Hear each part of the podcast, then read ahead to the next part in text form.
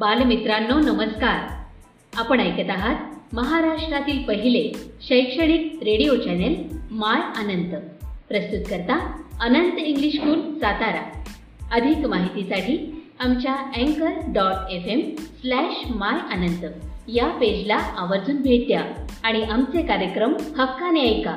इथे मिळतात तुमच्या पाल्यांना प्रगतीचे नवे पंख आणि तुमच्या चिमुकल्यांच्या स्वप्नांना आकार.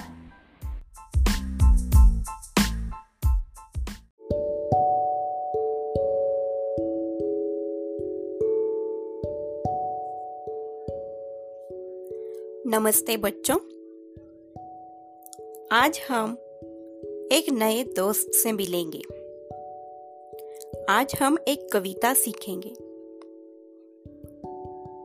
पहली इकाई की नौवीं कविता कविता का नाम है नीम। आपके पाठ्य पुस्तक में पृष्ठ क्रमांक है तेरह। सुनो और गाओ। नामे डॉक्टर, नामे ओझा, नामे वैद्य हकीम।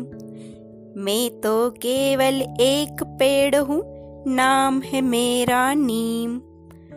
मेरी सूखी पत्ती डालो, ऊनी कपड़े अनाज बचा लो सूखी पत्ती के धुएँ से मक्खी मच्छर दूर भगा लो।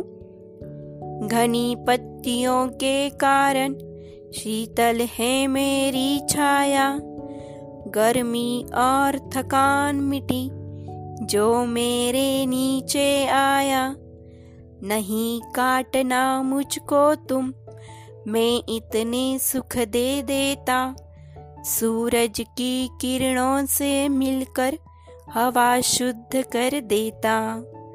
सूरज तारे धरती चाँद की जब तक चले कहानी, हमेशा सबको सुख देने की। है मैंने मन में ठानी, है मैंने मन में ठानी। इस कविता की कवयित्री है लता पंत। नीम, हमारे देश का जाना माना पेड़ है। नीम के पेड़ सदा बहार होते हैं। यह कई तरह से उपयोगी होते हैं। इस कविता में नीम का पेड़ हमें खुद अपनी उपयोगिता बता रहा है, यानी हमसे कुछ बातें कर रहा है।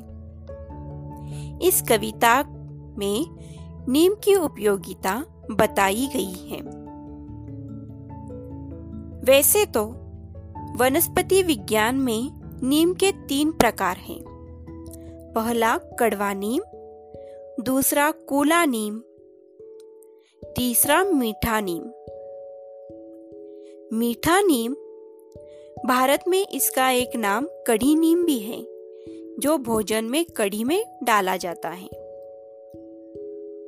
भारत में यह सभी भागों में और क्षेत्रों में पाया जाता है। हिंदी और अंग्रेज़ी में इसे नीम ही कहते हैं। इस कविता में हमें कड़वे नीम के बारे में जानकारी दी गई है। वैसे नीम आदमी का एक सच्चा साथी है। क्या कह रहा है हमें नीम इस कविता के माध्यम से? नामे डॉक्टर नामे ओझा नामे वैद्य हकीम। मैं तो केवल एक पेड़ हूँ, नाम है मेरा नीम। यह नीम का पेड़ खुद अपने आप को डॉक्टर ओझा वैद्य हकीम नहीं मानता। वह कह रहा है, मैं डॉक्टर नहीं हूँ, मैं ओझा नहीं हूँ। ओझा यानी झाड़ फूक करने वाला व्यक्ति। और ना ही मैं कोई वैद्य हूँ और ना ही मैं कोई हकीम। मैं तो केवल एक पेड़ हूँ और मेरा नाम नीम है। नीम का पेड़ खुद अपने आप को सिर्फ़ एक पेड़ ही मानता है। मेरी सूखी पत्ती डालो, ऊनी कपड़े अनाज बचा लो, सूखी पत्ती के धुएँ से मक्खी मच्छर दूर भगा लो। और क्या कह रहा है? वह कहता है कि उसकी सूखी पत्तियाँ, नीम की सूखी पत्ती, यह ऊनी कपड़े और अनाज को बचाती है। ऊन के कपड़े, यानी हम ठंड के दिनों में, जो स्वेटर, मफलर ठंड से बचने के लिए जो कपड़े पहनते हैं, जिन कपड़ों का उपयोग करते हैं, वह ऊन से बने होते हैं। और उसके बाद, फिर पूरे एक साल के बाद हम उन कपड़ों का उपयोग करते हैं। इसीलिए वह कपड़े खराब न हो। उसे बदबू न आए। इसीलिए उस कपड़ों में नीम की सूखी पत्तियाँ डालकर अगर हमने रख दी तो वह अच्छे से रहते हैं। अनाज बचा लो। अनाज, गेहूँ, दाल, चावल, बाजरा, ज्वार, ऐसे जो अनाज हमारे घर में हम खाने के लिए उनका उपयोग करते हैं, वह साल भर के लिए हम घर में भरकर रखते हैं। इकट्ठा कर कर रखते हैं।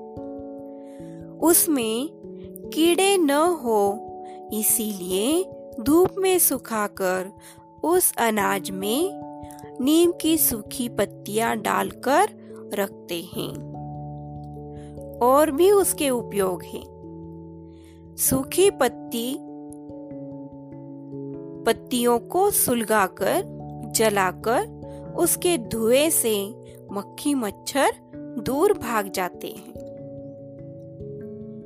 आगे क्या कह रहे हैं? यह नीम। घनी पत्तियों के कारण शीतल है मेरी छाया। गर्मी और थकान मिटी जो मेरे नीचे आया।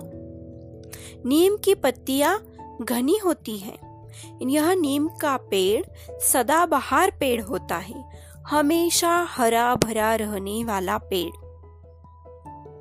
और इसीलिए उसकी छाया घनी होती है और ठंड भी हो, ठंडी भी होती है। इसी के कारण गर्मी के दिनों में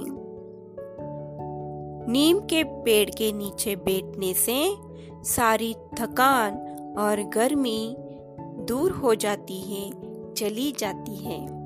इसीलिए पेड़ कह रहा है कि गर्मी के दिनों में मेरे पास जो आता है, मेरे नीचे जो आता है, मेरी छाया के छाव में जो आता है, उसकी गर्मी और थकान मिट जाती है।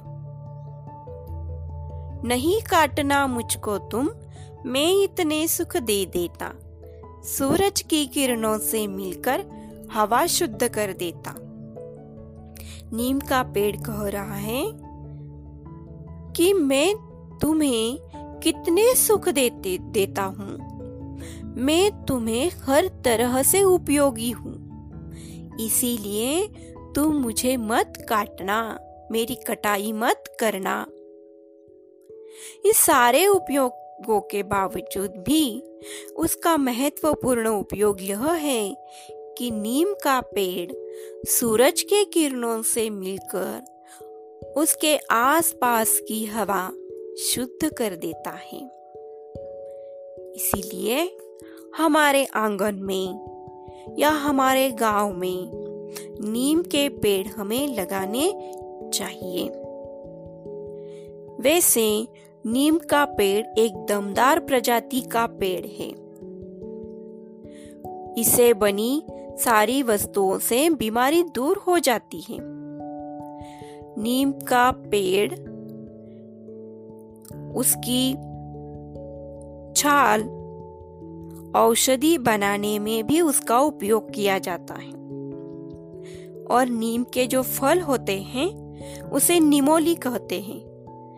उनसे तेल भी बनाया जाता है।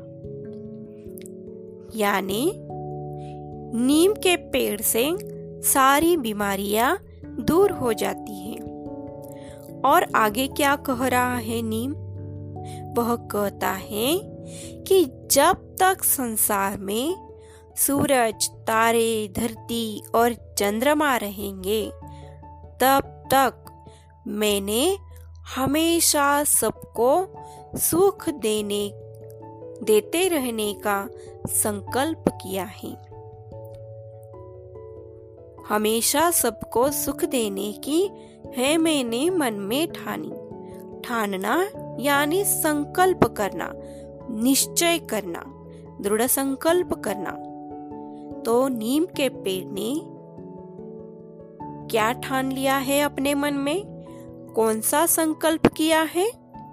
कि जब तक यह धरती, चाँद, तारे और सूरज हैं, तब तक नीम का पेड़ सबको सुख देता रहेगा।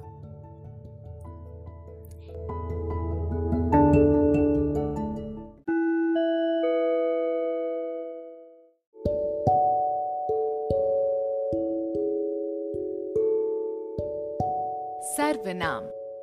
सर्वनाम की परिभाषा। संज्ञा के स्थान पर इस्तेमाल होने वाले शब्दों को सर्वनाम कहते हैं। सरल शब्दों में सर्व। सब नामों, संज्ञाओं के बदले जो शब्द आते हैं, उन्हें सर्वनाम कहते हैं। जैसे, मैं, तू, वह, आप, कोई, यह, ये, वे, हम, तुम, कुछ, कौन, क्या, जो, सो, उसका, आदि। सर्वनाम की आवश्यकता। मैं तू, वह, आप, कोई, यह, ये, वे, हम, तुम, कुछ, कौन, क्या, जो, सो, उसका, आदि। सर्वनाम शब्द हैं। अन्य सर्वनाम शब्द भी इन्हीं शब्दों से बने हैं, जो लिंग, वचन, कारक की दृष्टि से अपना रूप बदलते हैं। संज्ञा के बार बार प्रयोग से वाक्य का सौंदर्य नष्ट हो जाता है। सर्वनाम शब्दों के प्रयोग से इस दोष को दूर किया जा सकता है और वाक्य का सौंदर्य भी बना रहता है। उदाहरण, सीता कल गाँव जा रही है। सीता ने अपना सारा सामान बाँध लिया है। सीता अपनी बड़ी बहन के साथ जाएगी। सीता ने गाँव के बारे में बहुत कुछ सुना है। सीता का बहुत मन था गाँव जाने का। उपयुक्त उदाहरण में, सीता नाम का लगातार इस्तेमाल हुआ है, जो कि काफ़ी अटपटा लग रहा है। साथ ही गाँव शब्द भी दोहराया गया है। इन शब्दों के स्थान पर सर्वनाम शब्द का उपयोग कर सकते हैं, जो सुनने और पढ़ने में सही लगेंगे, जैसे सीता कल गाँव जा रही है। उसने अपना सारा सामान बाँध लिया है। वो अपनी बड़ी बहन के साथ जाएगी। उसने वहाँ के बारे में बहुत कुछ सुना है। उसका बहुत मन था वहाँ जाने का। उसने, वो, वहाँ, उसका, ये सभी सर्वनाम शब्द हैं, जो संज्ञा यानी सीता और गाँव के स्थान पर प्रयोग हुए हैं।